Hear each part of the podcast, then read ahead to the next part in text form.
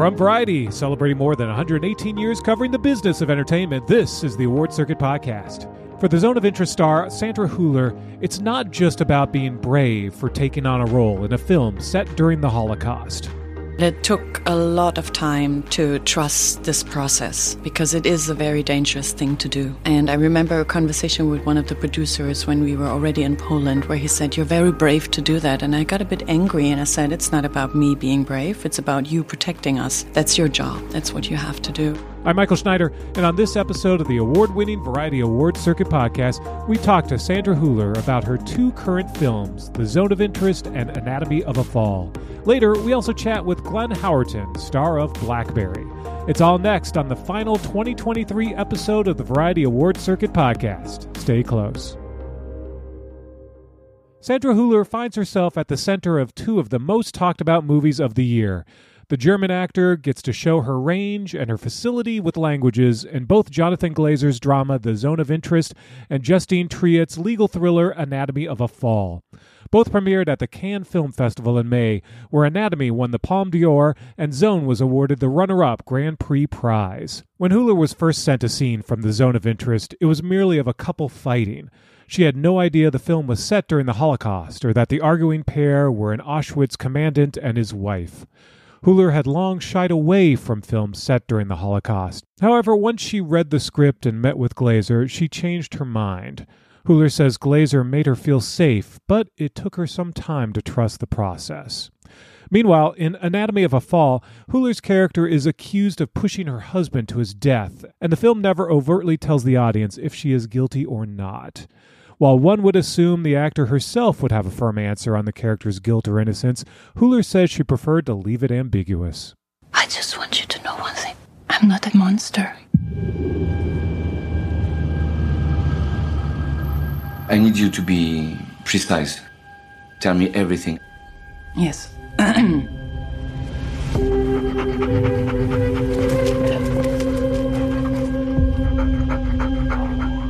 what happened. I think he fell off that third floor. The window's open. The autopsy report is inconclusive. An accidental fall is going to be hard for us to defend. That's why there's an investigation for a more suspicious death. Because you were the only person there. And of course, you're his wife. Stop. I did not kill him. That's not the point. For most Americans, Hüller burst onto the scene with the 2016 comedy drama Toni Erdmann, which was nominated for the Oscar for Best Foreign Language Film. Hüller's performance as the put upon daughter of a prankster father earned rave reviews. Variety's Jenelle Riley recently spoke with Hüller about both of her films, but they began with Riley asking her whether Hollywood came calling after the success of Toni Erdmann. No, not really. Really? No, no. I had some meetings, but nothing really came from it. No. Really? Did the meetings not go well, or? yes, they did. I mean, Yeah. for other people to tell. For me, yes, Yeah. they went well. Yeah, but yeah, no, nothing happened really.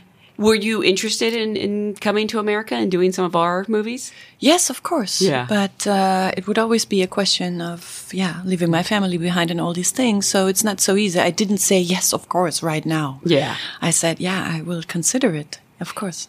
Well, I mean, the good news is you have two amazing movies out this year with Anatomy of a Fall and Zone of Interest, and they're both striking such a chord with people. I, I feel like these are the kind of movies that people really want to come up and talk about. Yeah, I feel that too. We have a lot of reactions of Yeah. all sorts, very personal sometimes. With the zone of interest, it's also family history that is shared with us. And uh, with Anatomy Fall, it's very private stories of relationships. Wow. and- yeah. Uh, with Zone of Interest, I believe I heard that you sort of were always going to shy away from stories about the Holocaust. Yes, I did because, especially uh, from the from the fascist side, because I didn't really understand why they should be portrayed over and over again. Um, because there is this sort of cruelty in it that you just can't take away, and it does something to you and your body. Um, this sort of re reenactment of uh, certain behavior that I didn't understand why it should be done, and Jonathan fo- found a way to to do it in a way that I can't really explain it, that puts it to another level. And it's a sort of spiritual thing. I can't really explain it. Did you know sort of what it was about when you went to meet on it? When I went to meet on it, I knew what it was about, but when I got sent the two pages of a couple fighting, I didn't know who it was and uh, I didn't know who would do it. So it was kind of a big secret. We sometimes have that in Germany when people come from other countries, that there's a big secret about the, the details. So Really? I had They, to like, wait keep- a little. Keep yeah. the script hidden? They keep the script hidden. They keep the director hidden for a long time. And you normally only do Zoom castings. You don't meet anybody until a certain point. I mean, is that unnerving? Because It is. Yeah, it is. it's like, and the mystery director is. Yeah. Yeah. It's a bit strange because we don't have that at home. Uh, we meet all the time. So, because it's a very small industry, of course, that's also the thing. Why do you think they do that? Seriously, I have no idea. Yeah. I, sometimes I feel like people want to make it more thrilling or something, but there is no use. So I, I really don't know. The process of booking a role is already pretty thrilling. Mm-hmm. I don't think they need to add a competitive aspect to it. Yeah. I think in this case, the story was so important to Jonathan. Um, yeah, that he just, yeah, I don't know why. Maybe it was a decision of the casting director. I don't know. Simone Bär, who's not with us anymore, but, um, yeah, I don't know.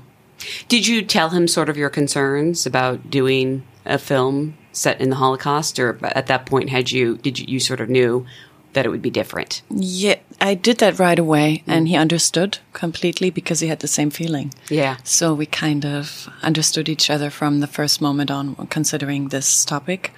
And he explained to me what he wanted to do with it. And that made me feel really safe, but it took a lot of time to, to trust this process, uh, because it is a very dangerous thing to do.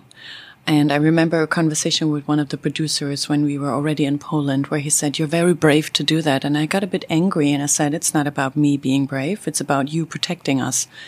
That's your job. That's what you have to do. And I felt like that from the beginning to the end.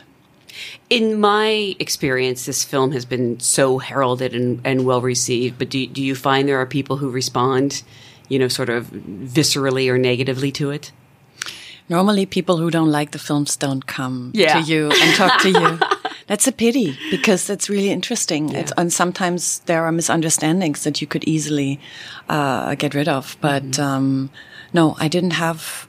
Some people try to rationalize it in a way. Uh, somebody told me that it's impossible that this uh, this amount of flowers would grow in this beauty uh, because of all the ashes that would come to the garden. So people are trying to find like the mistake in it or try to find the yeah To so discount it, yeah sort of? Oh, yeah that's that's, so really interesting. yeah i think so too Uh, how what was it like shooting the film though? Because even though we the film makes a point not to show us, you know, any uh, blatant atrocities, um, that's a hard headspace to, to be in. To be this uncaring and cold. for Hedwig Höss? Yeah. Um, no, I always made um, a difference between my experience as an actor, which was not so difficult, I have to say, because I didn't have to produce any sort of feeling or emotion for that person. Um, it was just some sort of real physical embodiment. Uh, it was not so much empathy involved. And my experience as a human being, being in that place with that team, uh, at that time, that was a completely different experience from the acting. So they kind of belong to each other, but they're different from each other. And how do you prepare to play a character like that?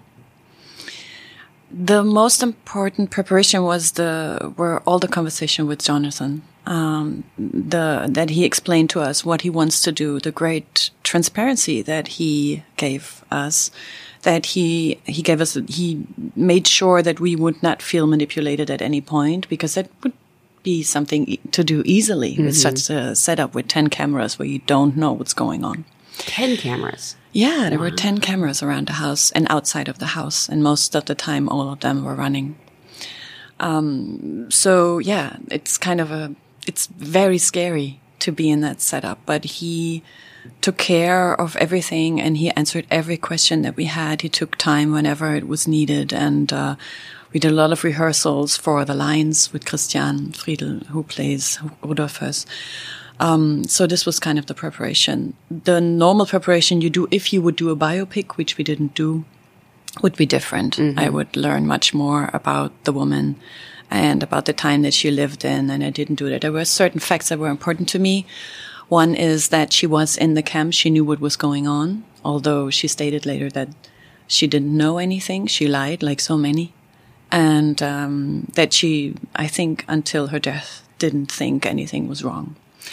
And the other thing is that they were farmers and they wanted to be farmers again when the war was over. So it kind of told me something about the overall, um, yeah, I don't know, the, the, because I come from a family of farmers. So this was sort of relatable, the sort of body work that you would do every day. Really important question. Is your own dog featured in the movie? Yeah. It is your dog. Okay. Because I saw that you have, I always butcher saying this, but Weinermauer? Weimaraner. Weimaraner. Yes. Okay. There's a woman on Instagram who has four Dalmatians and a Oh, yeah. And Yeah. I, and I'm just like she has four Dalmatians and another dog because I can never say it correctly, and I'm obsessed. That did, did you get cut some sort of a deal for them? Are you, you know, do you get twenty percent of what the dog makes? no, she didn't get anything. I also gave her my her own food all the time. No, there was a casting for her. She didn't just get the role because she was my dog, so she had to work for it. There were other dogs in the casting, and she finally made it because she's not trainable. yeah. She's just around, and I think that what Jonathan, that's what Jonathan wanted. That she just reacts to me, and she wants to be with me all the time. Yeah.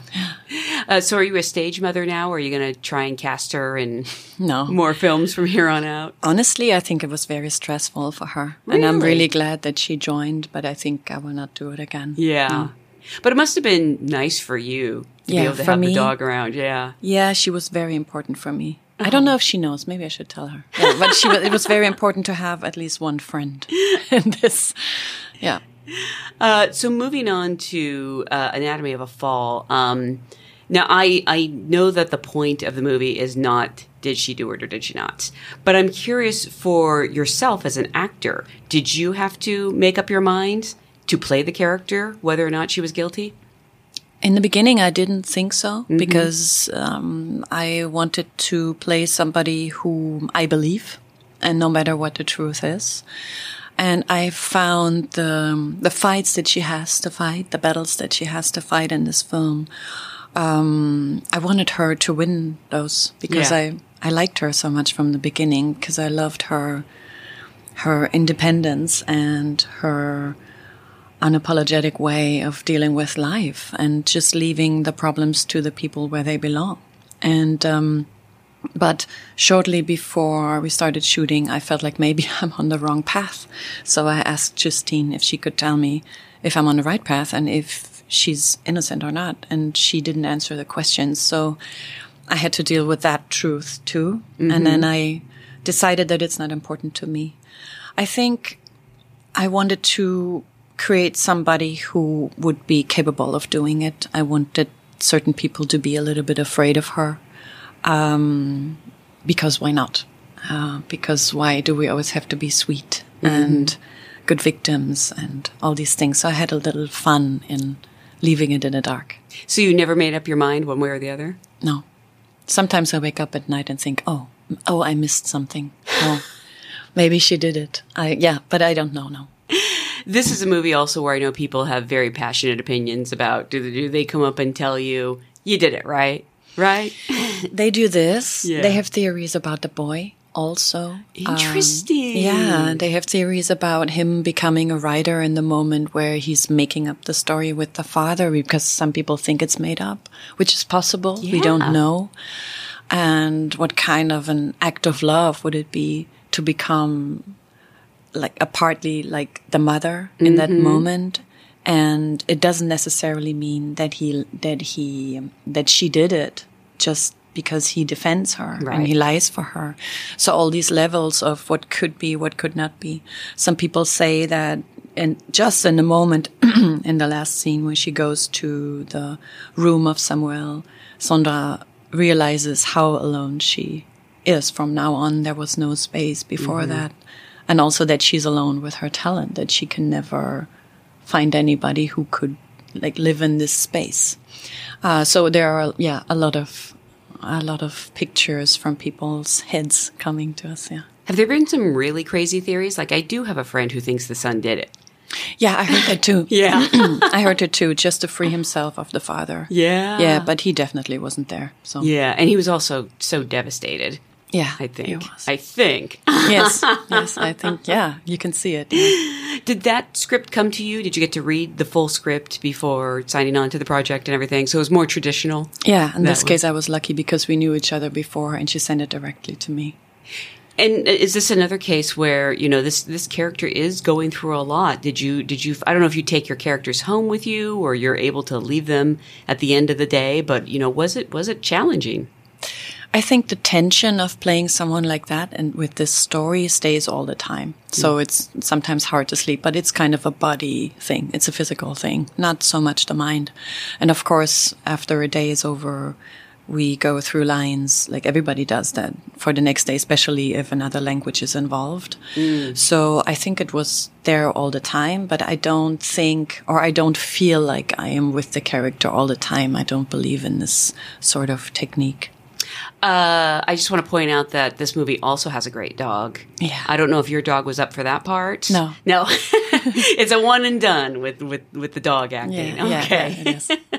it's funny they say there's this uh, silly expression out here: never work with children or animals. I know. Yeah, and the movie has both. Yeah, And it has great. both. Yeah, sometimes it works, but also because this dog uh, who plays Snoop, um, oh, now I forgot his real name. He's so wonderful, Messi. Um, he's a very trainable dog. He's a very he he knows what he can do, and uh, my dog doesn't. She just she's just there, so she could never have been. I'm sorry, my darling, but she could never have been capable of doing these things. Yeah, I have the same situation. I have a dog who one hates the camera, runs away when they see a phone or a camera, and two just just will not follow orders. So no no stage career for this guy. Yeah, and why? Why? Why should they? I mean, yeah. Exactly. That's they're animals. Yeah, yeah, it's great. yeah. He should sleep ninety percent of the day and eat. That's what dogs are meant to do. Yeah. Um, in general, what draws you to a project? Is it the script, or the filmmaker, or the other actors, or some combination of all of the above? Sometimes it's just one of the things you mentioned. Sometimes it's all of it. Sometimes it's really just a story that I want to be a part of. Um, but I really like to meet directors beforehand because I think casting is not just something where somebody decides if I want can be a part of it, but it's the other way around. I learned it from Maren Ade. She always told me it's it's the moment where people decide if they want to sp- spend eight weeks or more uh, together, like in the mo- sometimes the most complicated circumstances. So we really have to meet before. Uh, someone was saying this yesterday that a very well known actor was saying he doesn't mind auditioning because he's also auditioning the director to some degree. Yeah, yes. the sa- I feel the same. Uh, are there specific questions you want to ask a director when you're getting to know them, or it probably varies from person to person? I I made the experience that you can ask whatever you like. You will not find out how they will be on set. So it's more of a you really have to kind of feel it if it's working or not, if you can trust the person. That's 100% what I was thinking because you can th- you can ask all the right things, you can think you got a good vibe, and then you really don't know until you get there. And you see the points very early, but mm-hmm. sometimes you you tend to to put them away. It'll be fine. Yeah, it would be fine. yeah, I know. Yeah, actors are very good at denial in that way. Mm. I'm curious, going back, was there a moment you sort of knew you wanted to be an actor? Yeah, I started very early in school uh, when my English and German teacher opened a drama club, and she said it could be something for me, and she was right. I had never done anything before that made me feel so I don't know. Yeah, just to say to, that I felt alive. It's so cheesy, but it is that way. It it, it felt very energetic, and I felt that I could express feelings that I had no other space for. Um, I come from a family who's not artistic at all. So they were they are educating people. They are teachers, uh, which is a great job. But you know there is no way of dealing with big feelings, and I had a lot of them. So it was a way of yeah putting it into the right place. And uh, I did a lot of workshops after school. And soon after school, I felt um, that it, yeah, it could be something for me, and I should try. And I applied for drama school, and then it worked. And how did this family of teachers and academics feel about you going into acting? They were a bit frightened. Sure. Yeah, of course. And they wanted me to do a real job like everybody does. But uh, in the end, they were very supportive. They brought me to the castings and to, yeah, to the auditions for the drama school. And yeah, and since then, they're um, right by my side helping me. Is did, did did your drama school teach sort of a specific method or or theory of acting, or is it sort of per person? I think they did. I think they did. I think it's sort of Stanislavski. yeah. But I never read any of those theories. I always put the books away. Yeah. I just wanted to play. And um, yeah, I think it's the Stanislavski thing. So it was very technical. It had a, it was very physical also, and a lot with thought, not so much with feeling.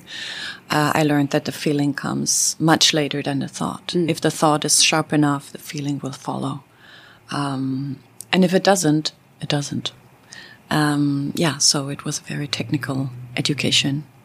What do you sort of consider? And I know the term big break is really a misnomer because it tends to be a series of small breaks along the way. But there was was there sort of a moment where you you felt that like you had made the right choice and you, this was going to work out? Being an actor. Yeah. Hmm. Yeah, from the beginning, because I started in small theaters. I started in Jena. It's a very, very small town in Thuringia in Germany.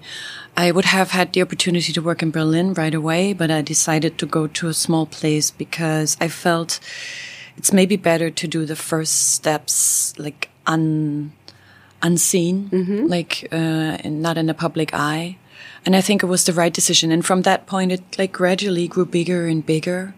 Um, yeah, so I, I, I never, I never looked for that feeling. It wasn't, I didn't urge for, there was no, yeah, I didn't want to do that. I just wanted to work. And I think that's kind of the way everything went to that point where I am today sitting here with you because I never aimed for anything. I just did the work and then other things came from it.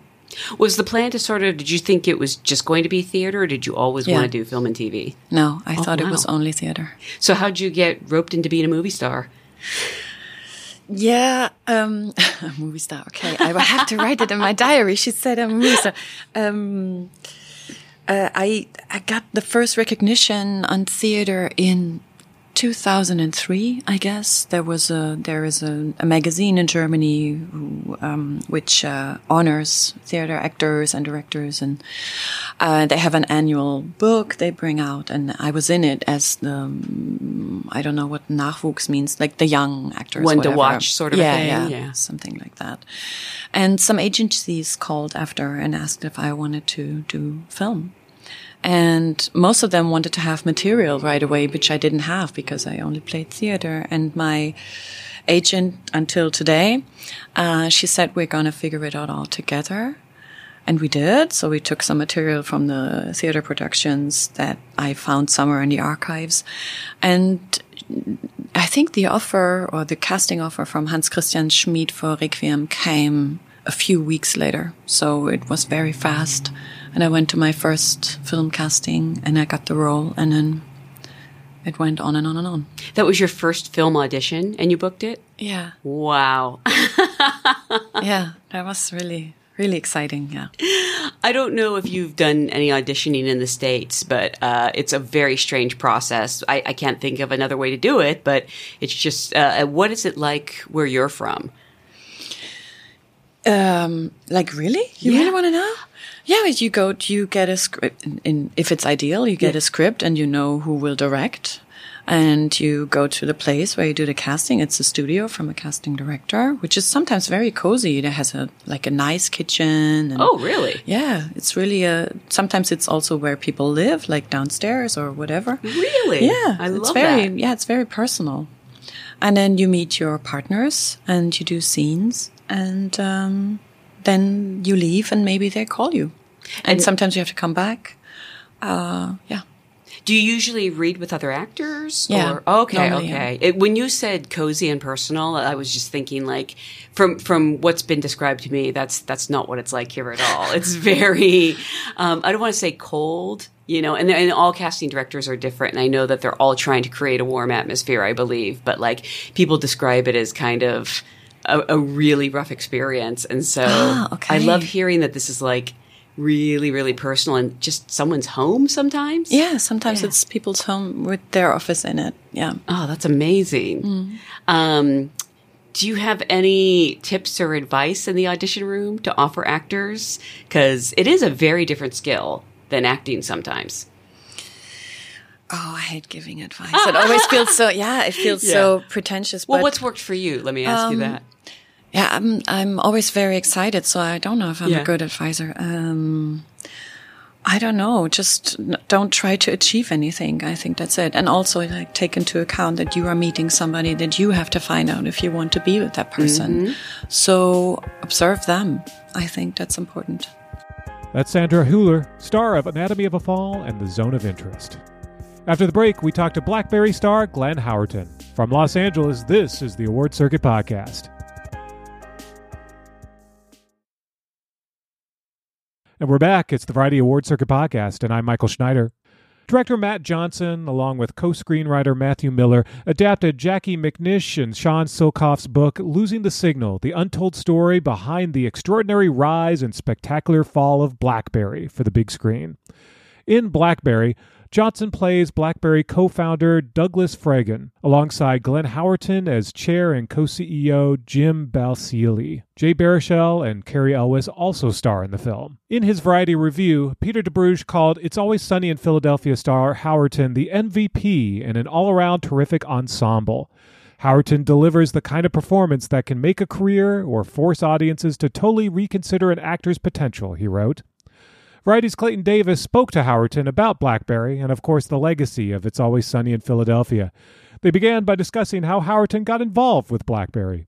in the most conventional possible way. Uh, I got uh, sent a script and an offer from my agent and my manager. Just like that. C- Yeah, yeah, and, and it's funny because uh, this the impact that this film has had on my career has been uh, so much more so than any of the other films that I've done. Certainly, uh, a lot of which actually came my way directly through friends or acquaintances or people in the business who you know I've I've worked with a lot of my friends, a lot of people that that that I know. Uh, just because I like working with my friends, Yeah. it's, it's, I'm drawn to it. Um, so this is this was yeah this came at, me the most conventional possible way through through the normal channels. And what was it that you like? It, typ- I mean, it's always weird to ask, but do you get like a lot of scripts sent to you sometimes that you're just like, I can't even get through this kind of thing, or or did it catch you immediately?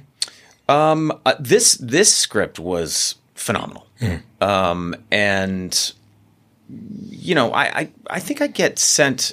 I think like a lot of actors, you get a little bit pigeonholed, or people see you as the one thing Yeah. that you do, and and certainly there were aspects of this performance in Blackberry that I, I think you can see some of the lineage between some of the things I've done in the past and this. You can see the the evolution. You can see where it fits in.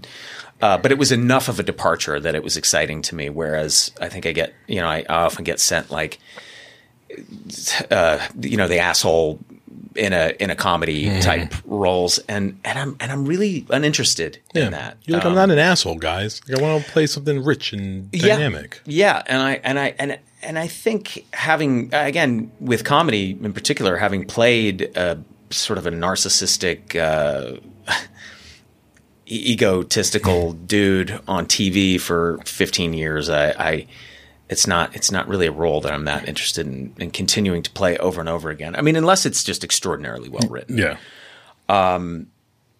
Or a, a, a variation of that, which is is what BlackBerry was, kind of, kind of, kind Yeah. of. But it was different enough that I feel like I was I felt like I was sinking my teeth into something different.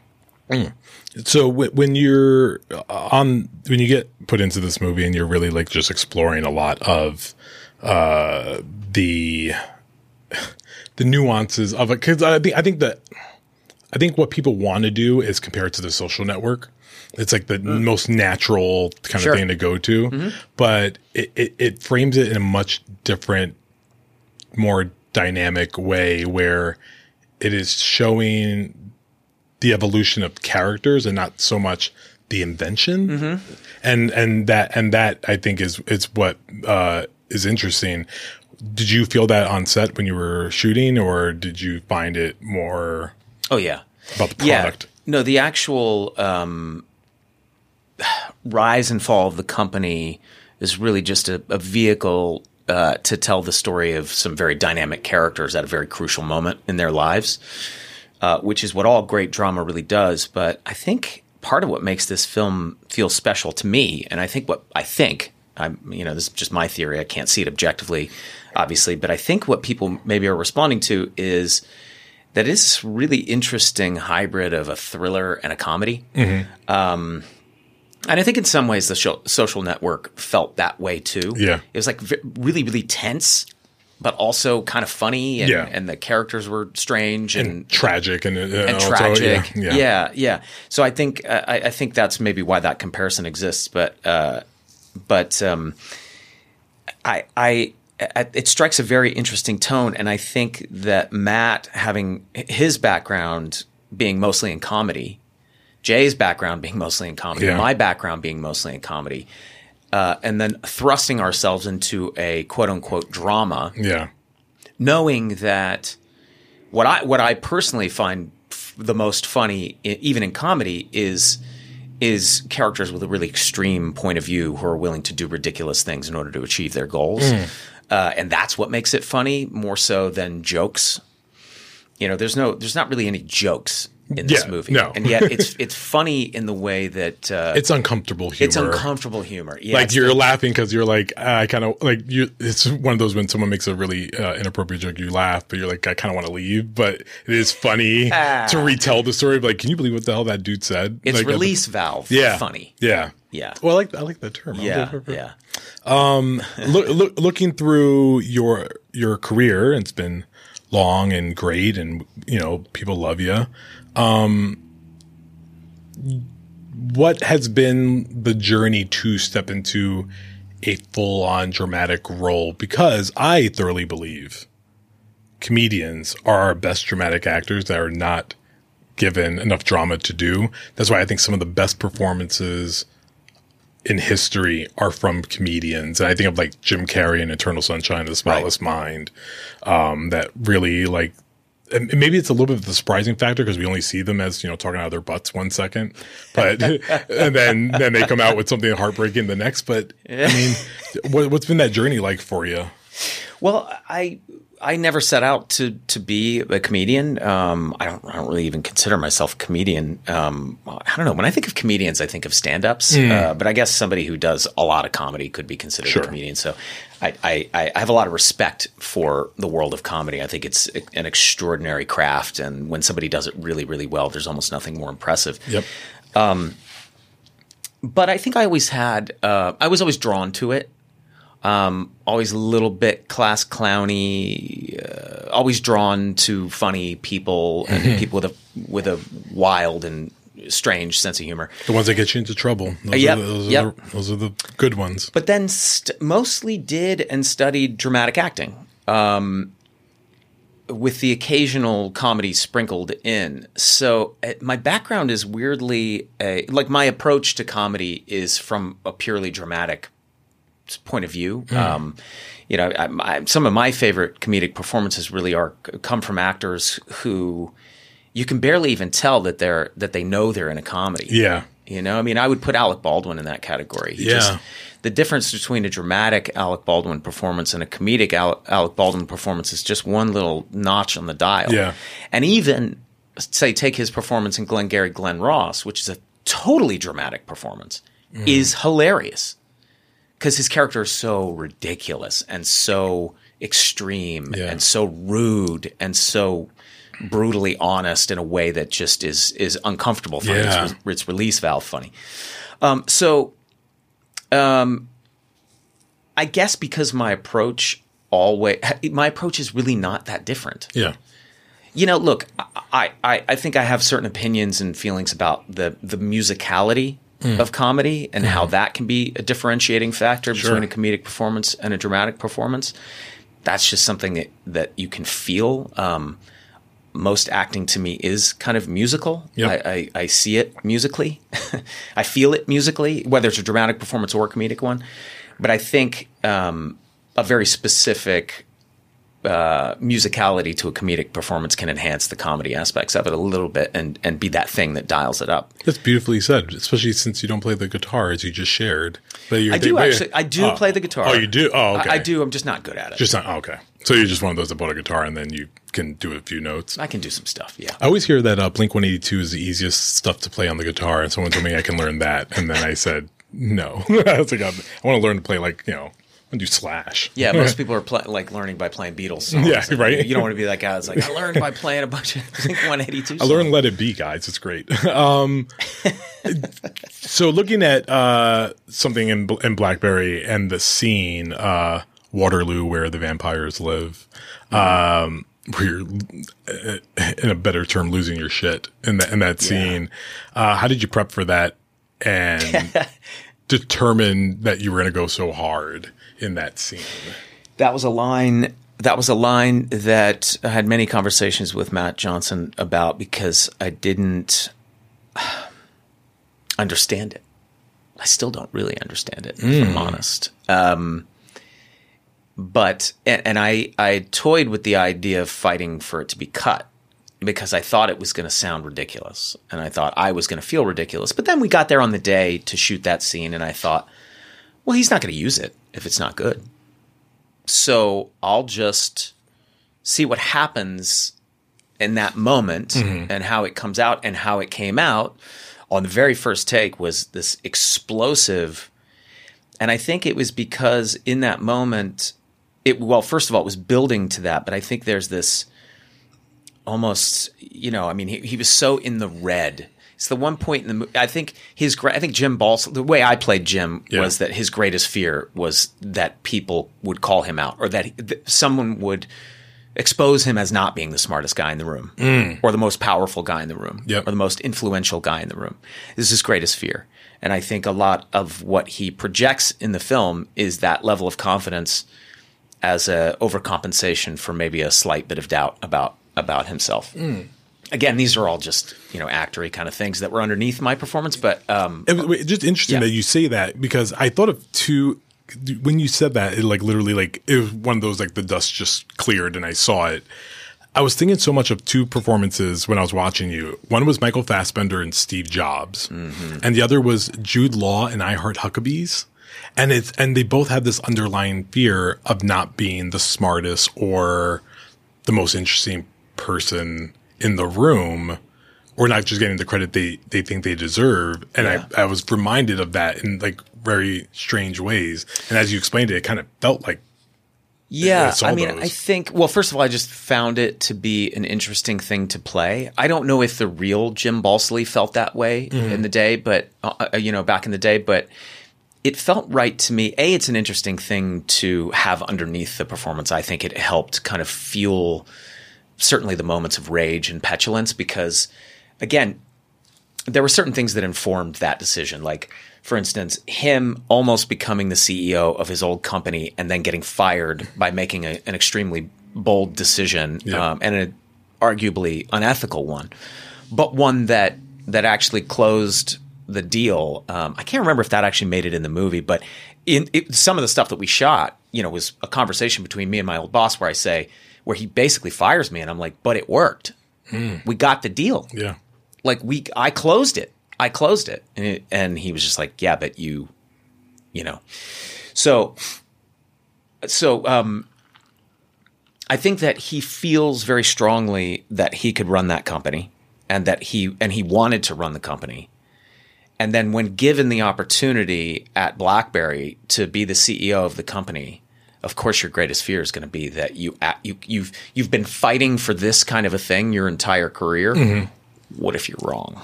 You know what I mean? What if I'm wrong? What if I can't do it? What if I blow it? What, Yeah. You know, because then And that's the scariest thing about taking your shot, really taking your shot. It was the scariest thing for me about taking my shot in this movie Yeah. um, when I when I was prepping for this. I, but I, it's it's it's tempting to to either play it safe or you know because then if you if you fail for some reason you can go oh, I didn't even that wasn't even like me out of ten that was Yeah. me I was like kind of ha- half assing it a little bit Yeah. and that's why it didn't go well.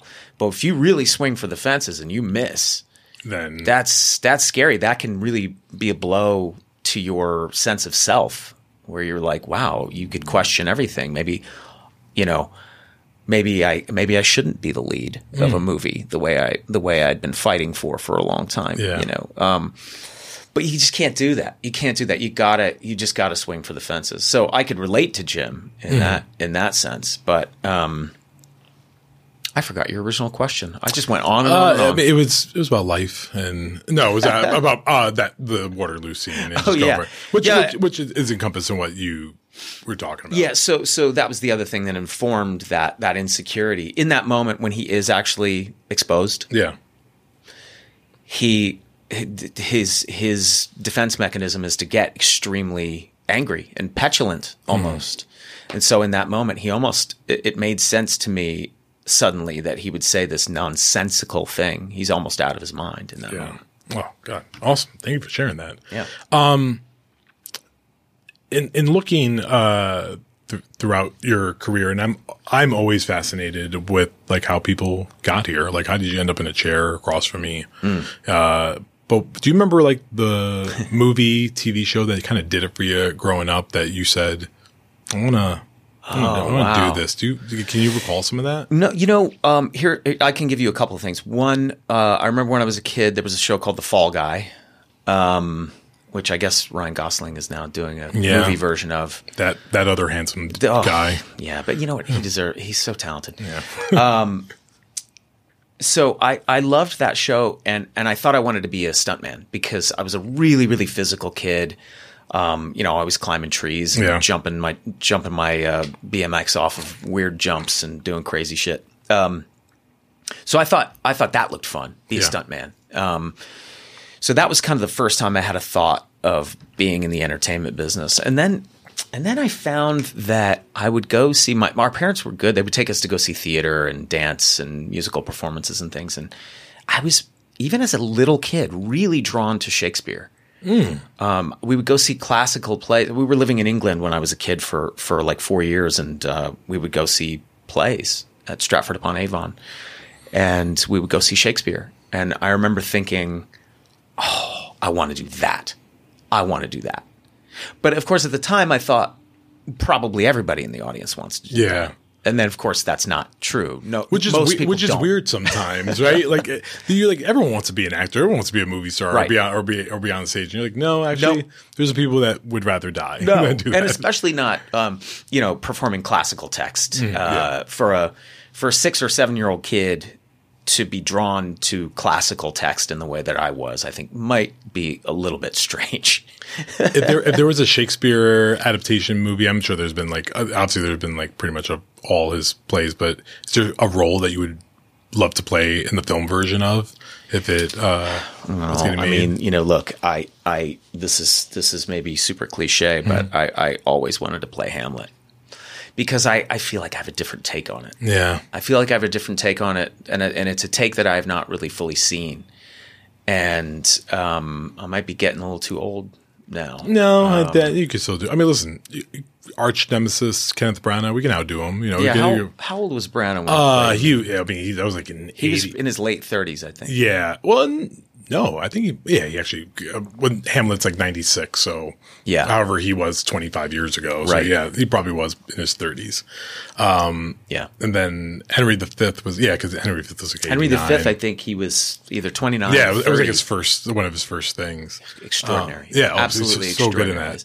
Just this young Shakespearean, classically trained uh, theater actor suddenly directing all of his heroes in a film that he starred. And doing in. them well. Like, you know, he doesn't, Really he doesn't, well. he doesn't really miss, which is interesting. Yeah. Um, I've been wondering about the directing bug in you. Like, if there's been any yearn to get into a big full length big budget feature or anything like that. Mm-hmm. As a director? As a director. I've explored it. Um, I've I've directed some television. Yeah. Uh, directed a couple episodes of It's Always Sunny. Directed an episode of AP Bio. Um, because I thought uh, these are my shows, so I can I can I could do we- weasel my way into a directing position here. um, because I wanted to try it. I wanted to see if it was something that that excited me and.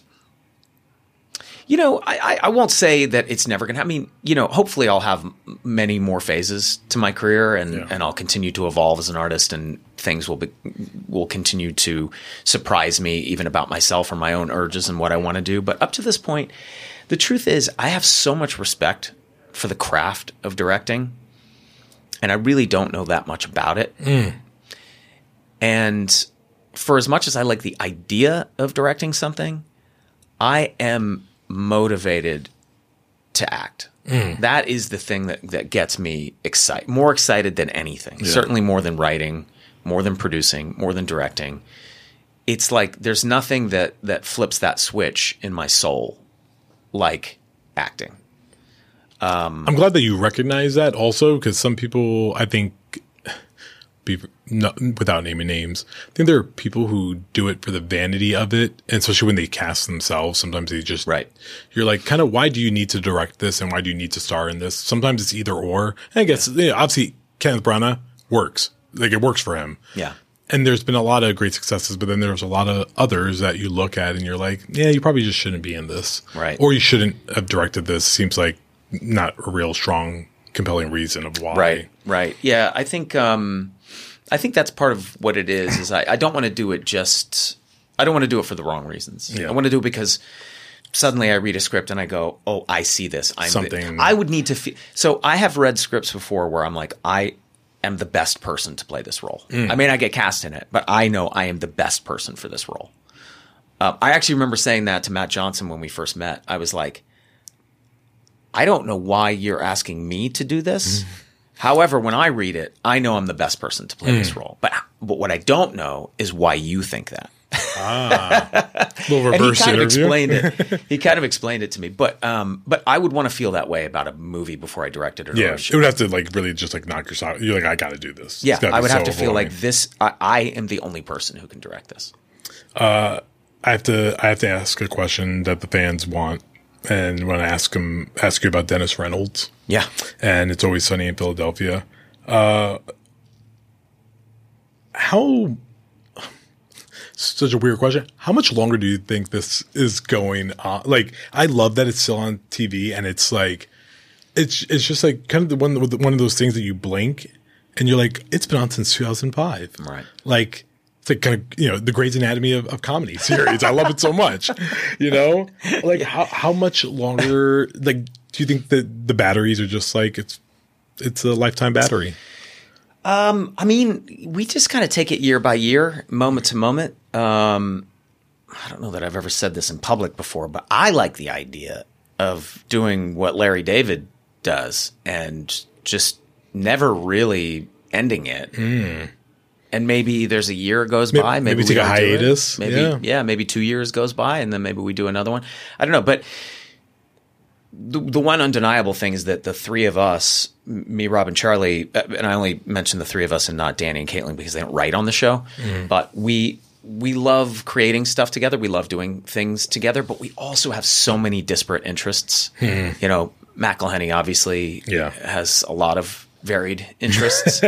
Charlie and I are a little bit more simpatico insofar as we, we, we both really just want to be actors. Yeah. Um, but he's also a tremendously talented writer. Um, so I think it, the desire is still there for us to get in a room together and create. Yeah. Uh, so I, I, I guess if, if that was like dying, then obviously then you would see the end. But you guys are having Yeah, I think- time doing it still. The challenging thing at this point, honestly, is not even coming up with stories.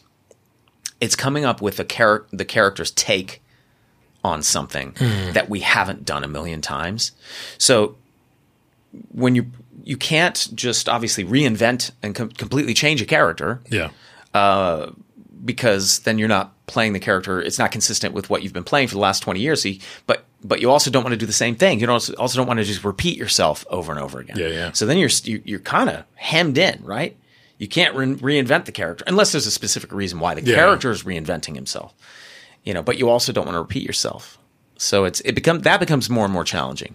That's the most challenging thing. Like you can't imagine writing on The Simpsons still and having to think about that like still today. Uh, yeah, no, I, don't- know how they do it. Um, I have a fun question tied to Sunny, and I'm sure you, you might have heard this before. I just think it's hilarious. Um, there's a clip of you on a panel with uh, Rob.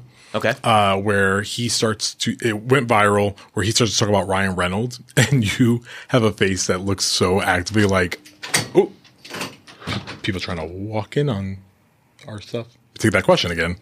Um, there's a clip of you and uh, Rob on a a Sunny panel in which he brings up Ryan Reynolds, and the clip went viral. 'cause I guess they just caught you at the moment that you look so annoyed in the moment. It like went viral everywhere. So I have to ask you: Do you do you feel like you know? He's not appreciating your friendship because you feel like you're jockeying for your BFF's uh, attention because he keeps bringing up this other dude that he's making some soccer stuff with. And Yeah, I'd have to see the I'd have to see the clip Oh, let's see if I because it's. In, do you it have up. it? Can I I- see I- I- I it? Because it's it entirely possible that I was I was that was me pulling a face to be funny. Oh, I'm, I'm sure it was. Uh, yeah, I, don't think it, I don't think it was. But maybe act. not. No, I mean, maybe maybe I was maybe- genuinely maybe- annoyed. maybe I don't think so. Uh, But yeah, if you can find it, I'm just curious. I want to see it. I'll be able to tell you. And if and if I was genuinely disgusted for some reason in that moment, I will admit it. I'll fess up. see, Sunny panel. Uh, But But talk about while I looked at this, your your your friendship with Rob. How how's that like been?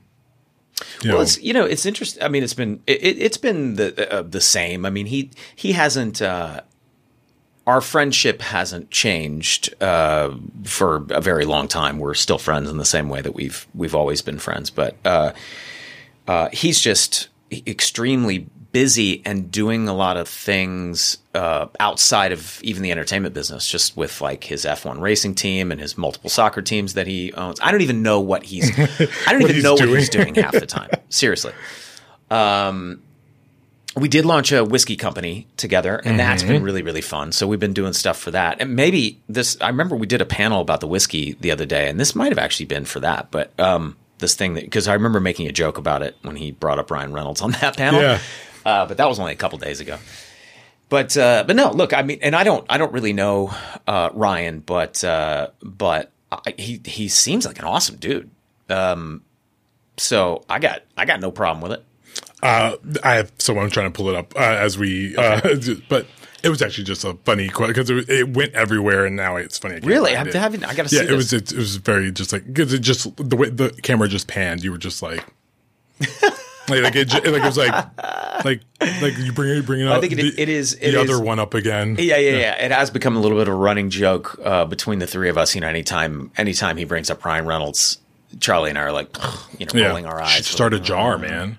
Yeah. Start a jar. You make some money. uh, final, final question for you. Um, you, what's next, man? What, do- what do you, what do you, what do you, what doesn't anyone know that you're going to be doing next that you're going to tell me everything about right now?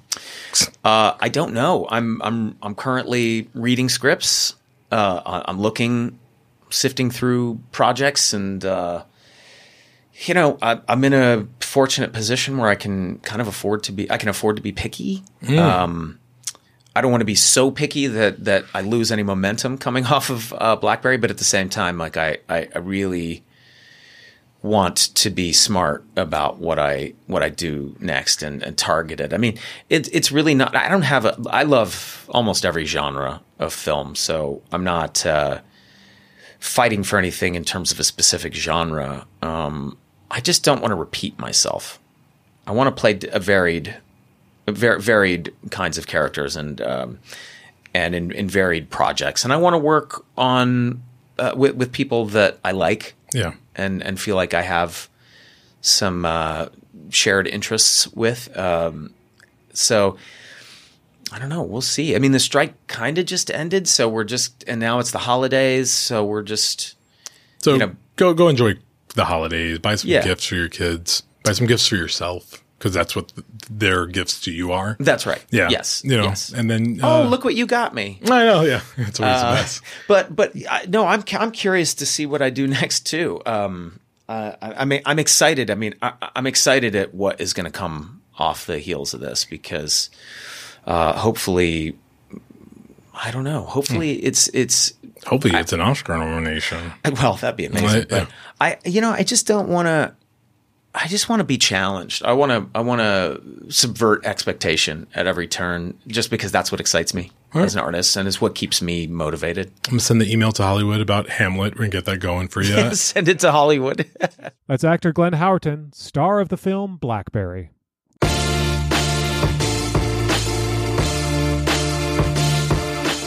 And that's it for this edition of Variety's Award Circuit podcast. Zach Levin edited this episode, and Michael Schneider is the producer.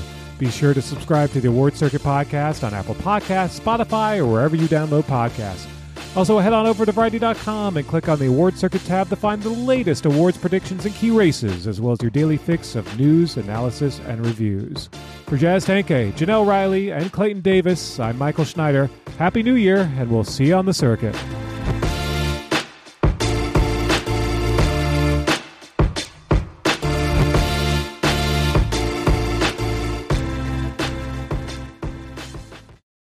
Join us today during the Jeep Celebration event. Right now, get 20% below MSRP for an average of 15178 under MSRP on the purchase of a 2023 Jeep Grand Cherokee Overland 4xE or Summit 4xE. Not compatible with lease offers or with any other consumer incentive offers. 15,178 average based on 20% below average MSRP from all 2023 Grand Cherokee Overland 4xE and Summit 4xE models in dealer stock. Residency restrictions apply. Take retail delivery from dealer stock by 4 1. Jeep is a registered trademark.